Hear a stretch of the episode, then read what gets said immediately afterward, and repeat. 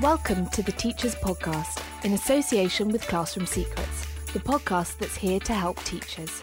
Whether it's discussing the latest issues in education or sharing top tips for use in the classroom, if you work in education or want to know more about the sector, then this is the podcast for you. Now, please welcome your host, former teacher, life work balance advocate, and successful business owner, Claire Riley. Hi everyone, thanks for listening. I can't tell you how much I loved this episode. I wish Shahana had taught me all about therapeutic teaching before I left the classroom. But before we get into that, two quick things.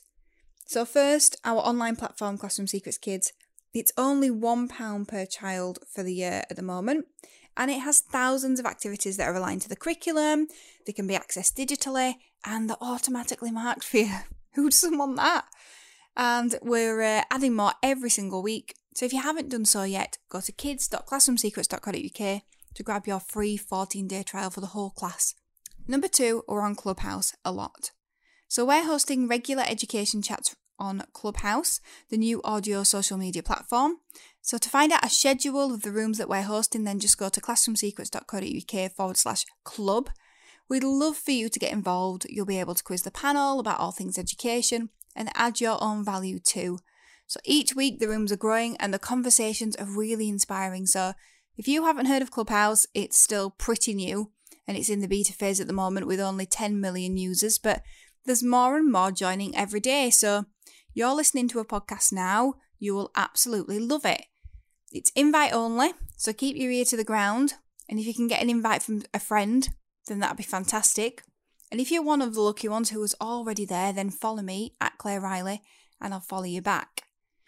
So, in this episode, I interviewed Shahana Knight all about therapeutic teaching. So, in this episode, I interviewed Shahana Knight all about therapeutic teaching. Shahana is the founder of the mental health and wellbeing service, TPC Therapy. She's the creator of the Therapeutic School Approach and Therapeutic Teaching and regularly writes for Head Teachers Update magazine. Shahana has also been featured on Newsround and the BBC Mental Health Live Lessons and she's achieved all of that and more with two young children in tow, something that I can very much appreciate. Let's get to the interview. Shahana, thank you so much for joining me on the Teachers Podcast today. Hi, it's lovely to be here. So, I've been watching you on LinkedIn. You're doing really amazing things. And I wanted to get you on the podcast because I feel from my experience, what you're doing is something that I, is different and I've not seen before. So this is really exciting. So you're the creator of therapeutic teaching. So what on earth is it? You know, can you explain that to a teacher who's never come across it before and me? yeah, of course. So therapeutic teaching is um, an approach and it puts mental health and well-being at the core of your practice. So if you were to say to me okay well i'm a teacher you would be saying i'm a teacher who really values mental health and well-being and the approach is based on kind of how you do things and also who you are. It comes like into kind of ways. You've kind of got to embed this approach into who you are and the way that you are with the children every single day and sort of change your mindset and the way that you work as well and the idea is that there are so many children coming into school now with additional things going on in their lives. So they're struggling with their mental health and well-being because of abuse or neglect, or they're in care, or maybe their family's separated, or even simple things like they're on social media and technology quite a lot. So they're watching a lot of telly, they're consuming a lot of content. And I suppose even now recently, they've exposed to the coronavirus and all of the stuff that's going on with this. And what happens is those children then are affected by those things. And when they come into school, they are not ready to learn. There's other things going on. And what we do as an educational sector is we expect them to come in, sit down, listen, you know, follow all the mm. norms, follow all the rules. And we're seeing a rise in difficult behavior or a rise in anxiety in children or hyperactivity in children or really emotional children and we're not skilled enough yet to really be able to approach that and guide them through that. And we're still in a society we're still in a, a kind of pattern where we often don't give the children the skills and the awareness about their own mental health and well-being and insight into their feelings and why some of their experiences might be affecting their behavior and their thoughts and that's teaching as well you know so it's about kind of looking at the whole child and thinking okay how can we really teach? And the truth is that when children have been through any type of trauma, low level or high level, or they're struggling with anything emotionally, they cannot actually physically learn. It shuts down the learning part of the brain and it fires up the um, survival part of the brain. And when we're in survival mode, we cannot learn. Our thinking brain's not on, our memory isn't on. So that's why the most vulnerable children in your class cannot remember maths from the day before, even though mm. you did it mm. five times, because they weren't interested in the maths because they were thinking about whether dad would be drunk when he, they got home that night or they've got so much stress hormone in their body that you know their memory isn't on it's physically not on so they can't recall they can't be empathetic, they can't problem solve, um, and all of those things we see in their behaviour. That's the child who struggles with friendships, it's the child who seems to not be paying attention, or the child who gets really angry or runs away. And this is about saying, okay, we need to be aware of this very small piece of science and we need to start to embed that into our practice. So if they cannot learn, what do we do? Our job as a teacher is to help children learn. That is the whole point of the education system. But we're actually missing the point because when children come into the classroom, we're so focused on outcomes and maths and handwriting and all of the things that come sort of academically. And there's a lot of schools that do well-being really well, but sometimes I wonder, do do we know why we're doing well-being? You know mm. what what is our goal why would is it just because it's a new agenda it's a new wave actually we can be teaching children so much more about who they are and so much more about how to be emotionally intelligent and understand their feelings and behaviors so that they can self-regulate they understand their triggers. So that child who runs out of the room when they're really angry isn't just being told off and sent out and told right okay you need to go to the head teacher's office or you've got a red card. Actually they're told you know what? You were really anxious about that piece of work and it made you go into survival brain. It made you feel really worried. Shut down your learning brain and you needed to get away. And that's okay. We all have that. And that is the kind of thing that we're trying to embed with therapeutic teaching. It's about really always raising the children's awareness of themselves of their feelings and embedding that so that they can be successful in the future and be emotionally intelligent. And actually, emotional intelligence is a better indicator of success than just IQ, you know, or academic abilities. Mm. So that's what we're trying to achieve here. And it really is an, an approach that we're trying to sort of spread through the world and really embed because it makes all the difference. Sounds absolutely amazing. It makes so much sense. I feel like it, it joins together uh, so many things that we talk about on the podcast. Um, I loved that getting to know who who they are um, because I feel like that's like a fundamental of personal development and and believing that you can be and do more. Um, so one thing you, you mentioned um, is low level trauma. Have you got any examples of low level trauma? What would be a good example of that? Because you know, I guess, you know, we can think about the children uh, in our class that really does struggle and we know that something is going on at home, but this applies to every child. Yeah, you're so right. I think sometimes when I'm when I'm speaking and teaching, because I am a, tra- a child trauma expert, we can kind of like get ourselves in a bit of a pigeonhole where we think, well, it's just the kids with domestic violence then, or it's just those kids that are really angry. But you're so right. There's there's loads and loads of things that are happening low level, and actually, all children need to learn about their feelings and behavior. That is a, mm. a, lesson we should be teaching everyone.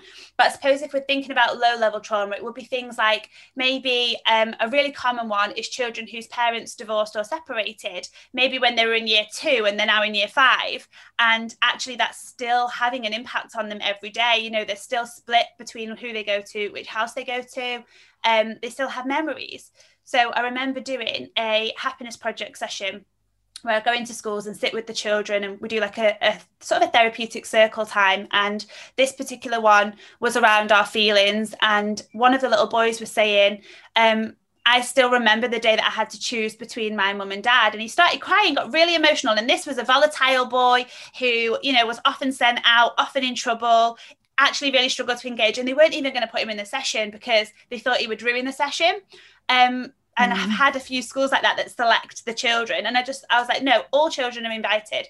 And he started crying and he sort of said, I remember the day he said, I, I was really young. I had to choose between mum and dad. And he was saying, I wanted to be with um, my dad, but I didn't want my mum to feel bad. I didn't want my mum to feel guilty. And he was just regurgitating all of these experiences that I wondered, have you even ever had the opportunity to really explain and explore and feel these mm. feelings. And because he, he, said it three other children said we had that experience we had that experience. And it just became this opportunity for them to explore something that other people would have seen as less significant because it was so many years later. Yeah. So things like that i would say are low level. And experiences you know a, one that you wouldn't even think is trauma. So, what about children who are watching scary movies or playing scary games with adult content? And they're allowed to do that, but actually, emotionally, they're far too young? That's mm. really traumatic. You know, we have a team of play therapists on our team, and I used to do play therapy myself. And I would often see children come in the playroom and play out themes from games they've been watching because they think they need to be the big tough one and nothing scares me and yeah I'm big and and I'm like my big brothers and actually they were completely terrified because mm-hmm. of that the visual aspect and their brain wasn't able to distinguish between what was reality and what wasn't and that was keeping them up at night giving them nightmares you know so trauma comes in all shapes and sizes and I think we cannot forget the impact of the children's experiences as they're growing and how much they need to be guided through those. So fascinating. Um, this is a fantastic interview. Thank you. Um, so, okay, then. So, I feel like you've touched on some of it already, but you know, why is therapeutic teaching so important? Why is it so important for you to make sure that this sort of impacts the world? you don't know what? I just think we're getting it wrong in education. I really do.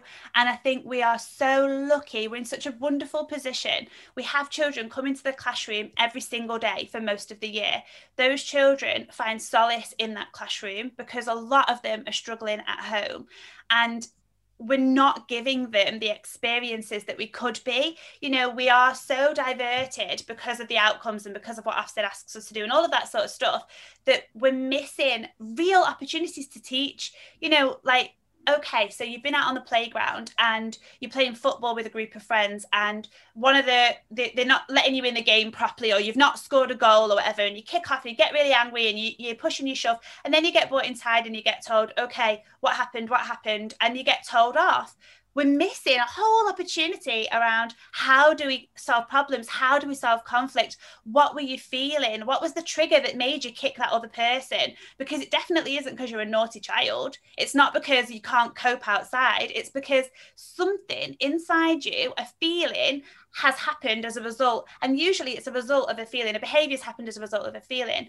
And we're missing that. Children are feeling anxious. Maybe that child felt like they weren't good enough, and that was the reason. Had nothing to do with the football game. But then we're so focused on the behavior all the time that we miss what the actual teaching opportunity is. So I don't care that you've ripped down the display. Fine, you've ripped down the display. You are so angry and agitated. Well, if we focus all of our attention on the fact that they've ripped down the display and say, right, you need to put that display back up. How dare you do that in our classroom or whatever we say, and send them out or give them a consequence or what we're teaching them is we don't care about your feelings. We don't care why you did it. We're not interested. We don't want to hear about any of that. We're just annoyed by your behavior. And that's our focus. And we're going to reject you for that. And actually, what we're not teaching is right, something must have really hurt you. Something must have really come up for you for, in order for you to be that angry that you've wanted to pull down a display. Let's figure that out for you so that you can learn about what is going on for you. So in the future, when you're 18 years old and that feeling comes back up again, you don't want to go and destroy a room or kick off and get angry. You can mm. manage that and you can emotionally regulate yourself. So instead, we should be saying, okay, you've just pulled down the display. You know, you were so, so angry, you felt whatever the feelings are. And that's therapeutic teaching is to pick, to notice those feelings. And that's so important. What is it that you can see? Is it that that child felt um, unheard? Is it that child felt scared and overwhelmed? Was it too noisy in the room? Did they feel like they weren't being um, taken care of enough? Was there something? What was that thing? And the teacher's job is to identify that and let the child know. Let them know, give them that insight, and then say, It made you so angry that you wanted to pull down the display. And yeah, there needs to be a consequence, but it's not one of rejection. It shouldn't be one where we say, Okay, well, that's unacceptable that you felt that way, that you're a young child struggling with your emotions and don't know how to regulate yet. That's unacceptable. Out the room. So we really need to start to change these things. And education is the perfect perfect place to do that if we're doing that every single day as a teacher you can literally change the lives of these kids and if they have that experience from nursery all the way up to year six we could literally change the world i know it sounds ridiculous and airy fairy but imagine if there was a plague of therapeutic teachers out there and every single child gets that input and every single child gets that awareness. By the time they leave they're going to be able to navigate some tricky situations mm. manage friendships manage their life give to the world be better humans. And that for me is more important than learning how to do your maths and multiplication. Yeah there's plenty of adults that can't regulate their emotions. In fact even adults who can regulate their emotions still struggle yeah. Because you know emotions are emotions and we've got so many sort of mental triggers with that as well. Totally. um so okay then. So just to take you back a really quick example. Um so we've talked about um, a child you know kind of really losing it and pulling down the display. What about a child who maybe doesn't um display things so yeah. openly? You know what, what what are the tells that a teacher could look for Okay, so in any behavior that is around emotions, there's always a feeling attached. So it can be as small as a child in your class who's sitting on a table with their friends and you've set them off on an activity, and that child is let's say it's maths. I always use maths because I really find maths tricky. So let's say the, the child start, they're looking at their maths maths work and their heart's beating really quickly they're getting sweaty they're thinking i can't do this i can't do this. They're looking around everyone else seems to be doing it really well and that gives them a feeling of not being good enough not being clever enough um, low self-worth all of that sort of stuff and they distract themselves. So they start messing with pencils they get up and walk around the room or they tap their friend on the shoulder or they do something low level but it's every single time and it's constant. Instead of telling that child off for constantly disrupting and saying, come on, you need to do your work. Let's get back and do your work. Let's get, we need to be able to just, just, it takes two seconds more. In fact, it takes the same amount of time as you would have to do telling them off or trying to re engage. But it's just sort of re engaging and saying, okay, you're feeling a little bit anxious about this, you're finding it a little bit trickier than you expected, and maybe it's making you feel like, you know, you're not you're not quite good enough. That's not the case. Let's do this, this, and this. So it's low level stuff as simple as that, or struggling with friendships and falling out, or um noticing a child going out the room quite a lot for a wee that's one so children or a drink of water you know when children like can i just go to the water fountain can i just go to the water fountain why does that child need to leave the room continuously it's not because they're being disruptive it's because something in them is giving them a feeling that if I can just leave for a minute, then that anxiety gets a chance to just go before I then have to go back mm-hmm. into that situation. So we've got to start noticing these things with our kids so that we can teach them about it. And like you say, it doesn't have to just be a child who has a, a huge kind of meltdown or gets really angry. It can really be those really low level things that are happening every single day. Yeah, absolutely. I feel like there'll be so many teachers now looking around the classroom and thinking, right, okay, where do I start? um, so, um, okay, obviously you're very passionate about therapeutic teaching. You know, what shaped that? Well, you know what? I only realised this when I started doing podcasts with people. but um, so when I was growing up, I lived with um, a dad and a mum. So my dad and a brother. So my dad was the head teacher of our local primary school so we were very and my mum was a teacher so we were always involved in education the education system um, however my dad got um, manic depression and he also struggled with alcoholism so but because he was really well known in the community and really influential he was a fantastic head teacher and he was a wonderful man when he was okay and that was his picture in the world you know people would stop him on the street and thank him for working with their children so we didn't tell anyone about what was going on behind the closed doors. And I've, i think he started working as a head teacher quite early on into his depression and his alcoholism. But for us as children, that was really difficult. You know, we lived with really complex trauma. We lived with days where things were great and then days where they were horrendous, but you could never talk about those days. It was scary. You didn't know what was coming. You know, it was really not a nice environment. And actually, looking back, we should really have been removed but because we weren't aware that we were in trauma, and a lot of children don't, we just, that was our reality. And then as we got older, when we were more aware, we didn't tell anyone because we just kept it, that was our culture in our family. We just kept it behind closed doors. it was really kind of a learning experience for me and it shaped who I am. And then as time has evolved, I sort of like my parents wanted to work with children, was really, really connected to every child I came across. Um, I really do genuinely believe children are amazing. And I was always drawn to the naughty children. You know, people would say that they were naughty. And when I was at school, I didn't get any help for my with my emotions and, and any help with my kind of um my trauma because nobody knew about it, but also just as much as we are now, nobody really understood it. So it wasn't something that people mm. identified, you know, and I think that's that was a real downfall of school then, and it still probably is. I don't think things have changed very much.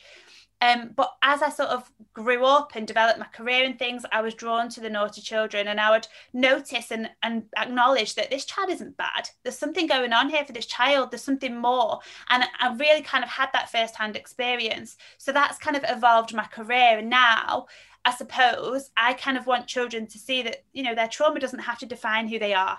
And we often carry around our trauma. It doesn't ever go away. You have triggers all of the time. You know, memories come up, you have a behavior and you think, okay, right, that's nothing about this situation. I know that that's because of my experiences when I was younger. It shaped my brain, it shaped the blueprint for my life. But I'm in a position where I'm aware of those things. And what I want to do is get children in a position where they are as well, so that they don't have to experience years and years and years of research and study like I have. Instead, they're taught that in school as a, as a basic. So I think my own life experiences have really shaped it. And I think so it's about like changing things for children in the future so that they don't have to experience what I did. And hopefully that's going to have a bigger impact in the world. I think my experiences probably were there so that I can become this person in the future. And I think if we use our experiences like that and we teach the children to use their experiences like that, then actually we're going to start to create and change mindsets, aren't we, around what trauma actually is. And hopefully, like I say, it doesn't have to define who they are. Mm, absolutely. I know we talked before, we've both got young children and and something that I really want to make sure happens. And I, I feel at four it's it's difficult because um, my eldest is four, um, but I want her to understand herself yeah. um, because I got to I think I must have been thirty one. Um, and I just had a baby, Hattie, um, and it's only because I really had this passion to work on uh, my business, which I'd had for you know quite a few years, and then I had this like splitting kind of feeling. And that's when I figured out maybe I needed to find out about who I was. and I was kind of still on that journey. So I think that's important. And I think, you know, what you talked about, um, you know, having these emotions and, and these memories and this blueprint print for your life that if we can empower children um, to grow up to be, you know, young adults and older adults where they understand that they can't change what happened, but they can change their responses and their reactions, totally. and they, they they can actually bring those back to the forefront and deal with them properly. Yeah. Um, then I think that's really really important. So thank you so much. Okay, so if you had to give teachers three actions to try out in the classroom, what what would they be?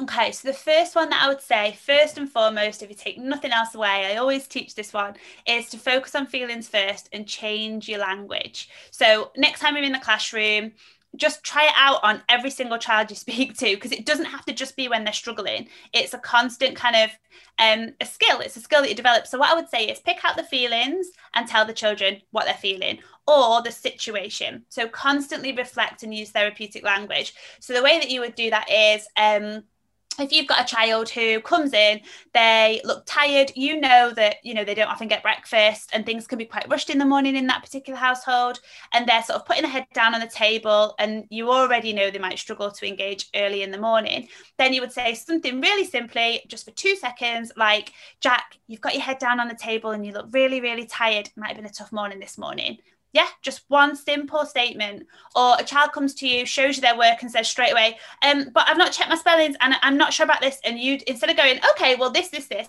you just take a second and you go, you're a little bit unsure about your spellings and you're worried that I'm going to tell you off about that. So you're just constantly feeding back about what is going on for them in their processes. And then obviously with behavior, use it as much as you can. So before you do anything, before you go into what I call your teacher response, where you tell them what they've done wrong and you give them a consequence and you focus on that behavior, just take two seconds to reflect back how they feel. You were really anxious, you're feeling really angry, you're feeling overwhelmed. This is really hard for you. Something like that.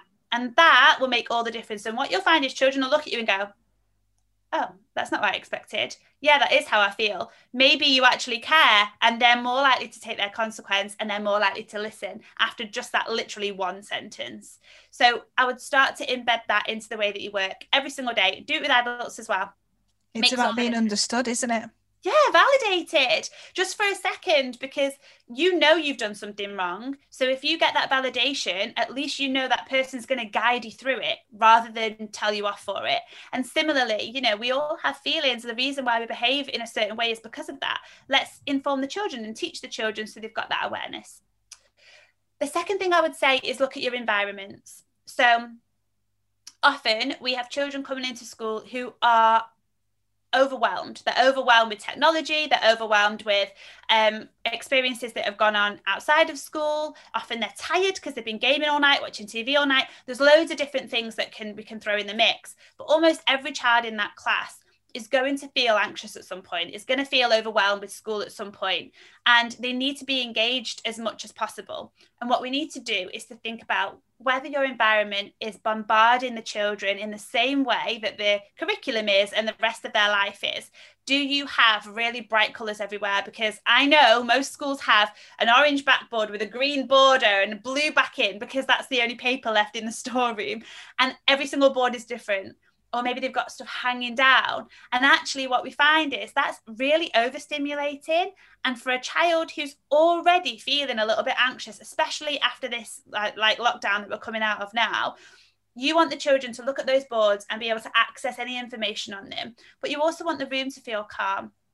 So it's really about calming down that brain. So we're turning off survival brain that I talked about initially and taking them back into their thinking brain. You have to be calm in order to do that. So if your environment is calm, then you don't really have to do anything because you're already kind of communicating to the children through the environment around them. So strip off your backboards, have matching boards. That's one simple, easy thing that you can do. Make sure they all match and think about the colours that you're using, right? Try and use colours that complement. That's the simplest thing you can do, and it makes all the difference. And I just want to say, I'm talking to Sh- to, Shah. Can't use my um Teeth, right? Okay. And I just want to say, I'm talking to Shahana now, and I'm looking at her lovely room, and it looks very calm behind her. It's beautifully decorated. It's it's very cream and silver. But this is the thing, and it's funny you say that, right? So this is wallpaper. I often tell teachers, don't back your backing boards in backing paper. Get wallpaper and put wallpaper on your backboards, and suddenly the room feels homely and safe and secure. Mm. And a lot of kids don't have that experience at home. You know, their living rooms aren't, or their homes aren't a place that is secure and cozy. So let's bring that into the room. I could talk about environments all day long. I love environments. So yeah, I'll stop there. And then the third and final one, um, um, I don't want to go on too long, is that let's try and stop rejecting children for having difficult feelings. I think we're so stuck in this pattern where we send them out or we give them time out or we ask them to write down what's happened or you know they get told that they've got to go to the head teacher's room or whatever our, our sort of strategies are that's all about rejection. And what children need is connection. We have to start teaching children that we're there to guide them through what's hard for them and not punish them for having difficult feelings because that's part of being human. We don't want the kids to swallow down their feelings because they think they're going to get told off for them, because then we're just creating a culture where people hide what's really going on for them. And because otherwise they'll be rejected. Otherwise, people won't love me. Otherwise, people won't want to be with me. Instead, we need to make them feel connected to us and guide and teach them. So think about how you're dealing with behavior. You know, can you create a calm zone instead? Can we start to help children to regulate and self regulate by doing small things in the morning like colouring or calm music? And how can you build that into your behavior management strategies without just sending them away when they when they struggle because that's the worst thing that we can do especially when they've been through trauma thank you okay right then where can we find out more about you and what you're doing Um, okay, so I am on LinkedIn, so you can find me just search Shahana Knight. I use LinkedIn quite a lot. Um, our website is www.tpctherapy.co.uk. Um, and then I'm also have a podcast on that website as well. So that's a really good, great place to find me. And if you want to read more or learn more about therapeutic teaching, I also write for Head Teachers Update, which is um, a Head Teachers magazine. So you can find me there too. So if people were to listen to the podcast, what would they learn? All about therapeutic teaching. So we've got an episode on classrooms, we've got an episode on attachment disorder, um, what is therapeutic teaching. So really it's just giving you half an hour snapshots of what it is to be a therapeutic teacher where it's completely free and it's just starting to change mindsets. And it's quite empowering and, and inspirational, I hear from people. I'm not just blowing my own trumpet. I'm um I'm gonna listen because I think do. um you know, obviously I'm not in the classroom now, but as a parent as well. Yeah, yeah. Really helpful. Yeah absolutely. Lots of people say that they use the strategies for their kids too. Super. Well thank you so much. I feel like you've given just a complete ton of value. Good. I'm so glad. It's been lovely to be on the podcast. Thank you so much for having me. I want you to give shahana's podcast a listen this week. What a great way to gain some extra knowledge to improve your practice in a specific area if you want to give any feedback about how you're implementing therapeutic teaching in your classroom, then just start up a conversation in the Teachers Podcast community on Facebook so that others can get involved, or you could join us on Clubhouse. See you next week. Thank you for listening. The Teachers Podcast is in association with Classroom Secrets, a provider of high quality and affordable teaching resources that children love and teachers trust. To find out more, visit classroomsecrets.co.uk.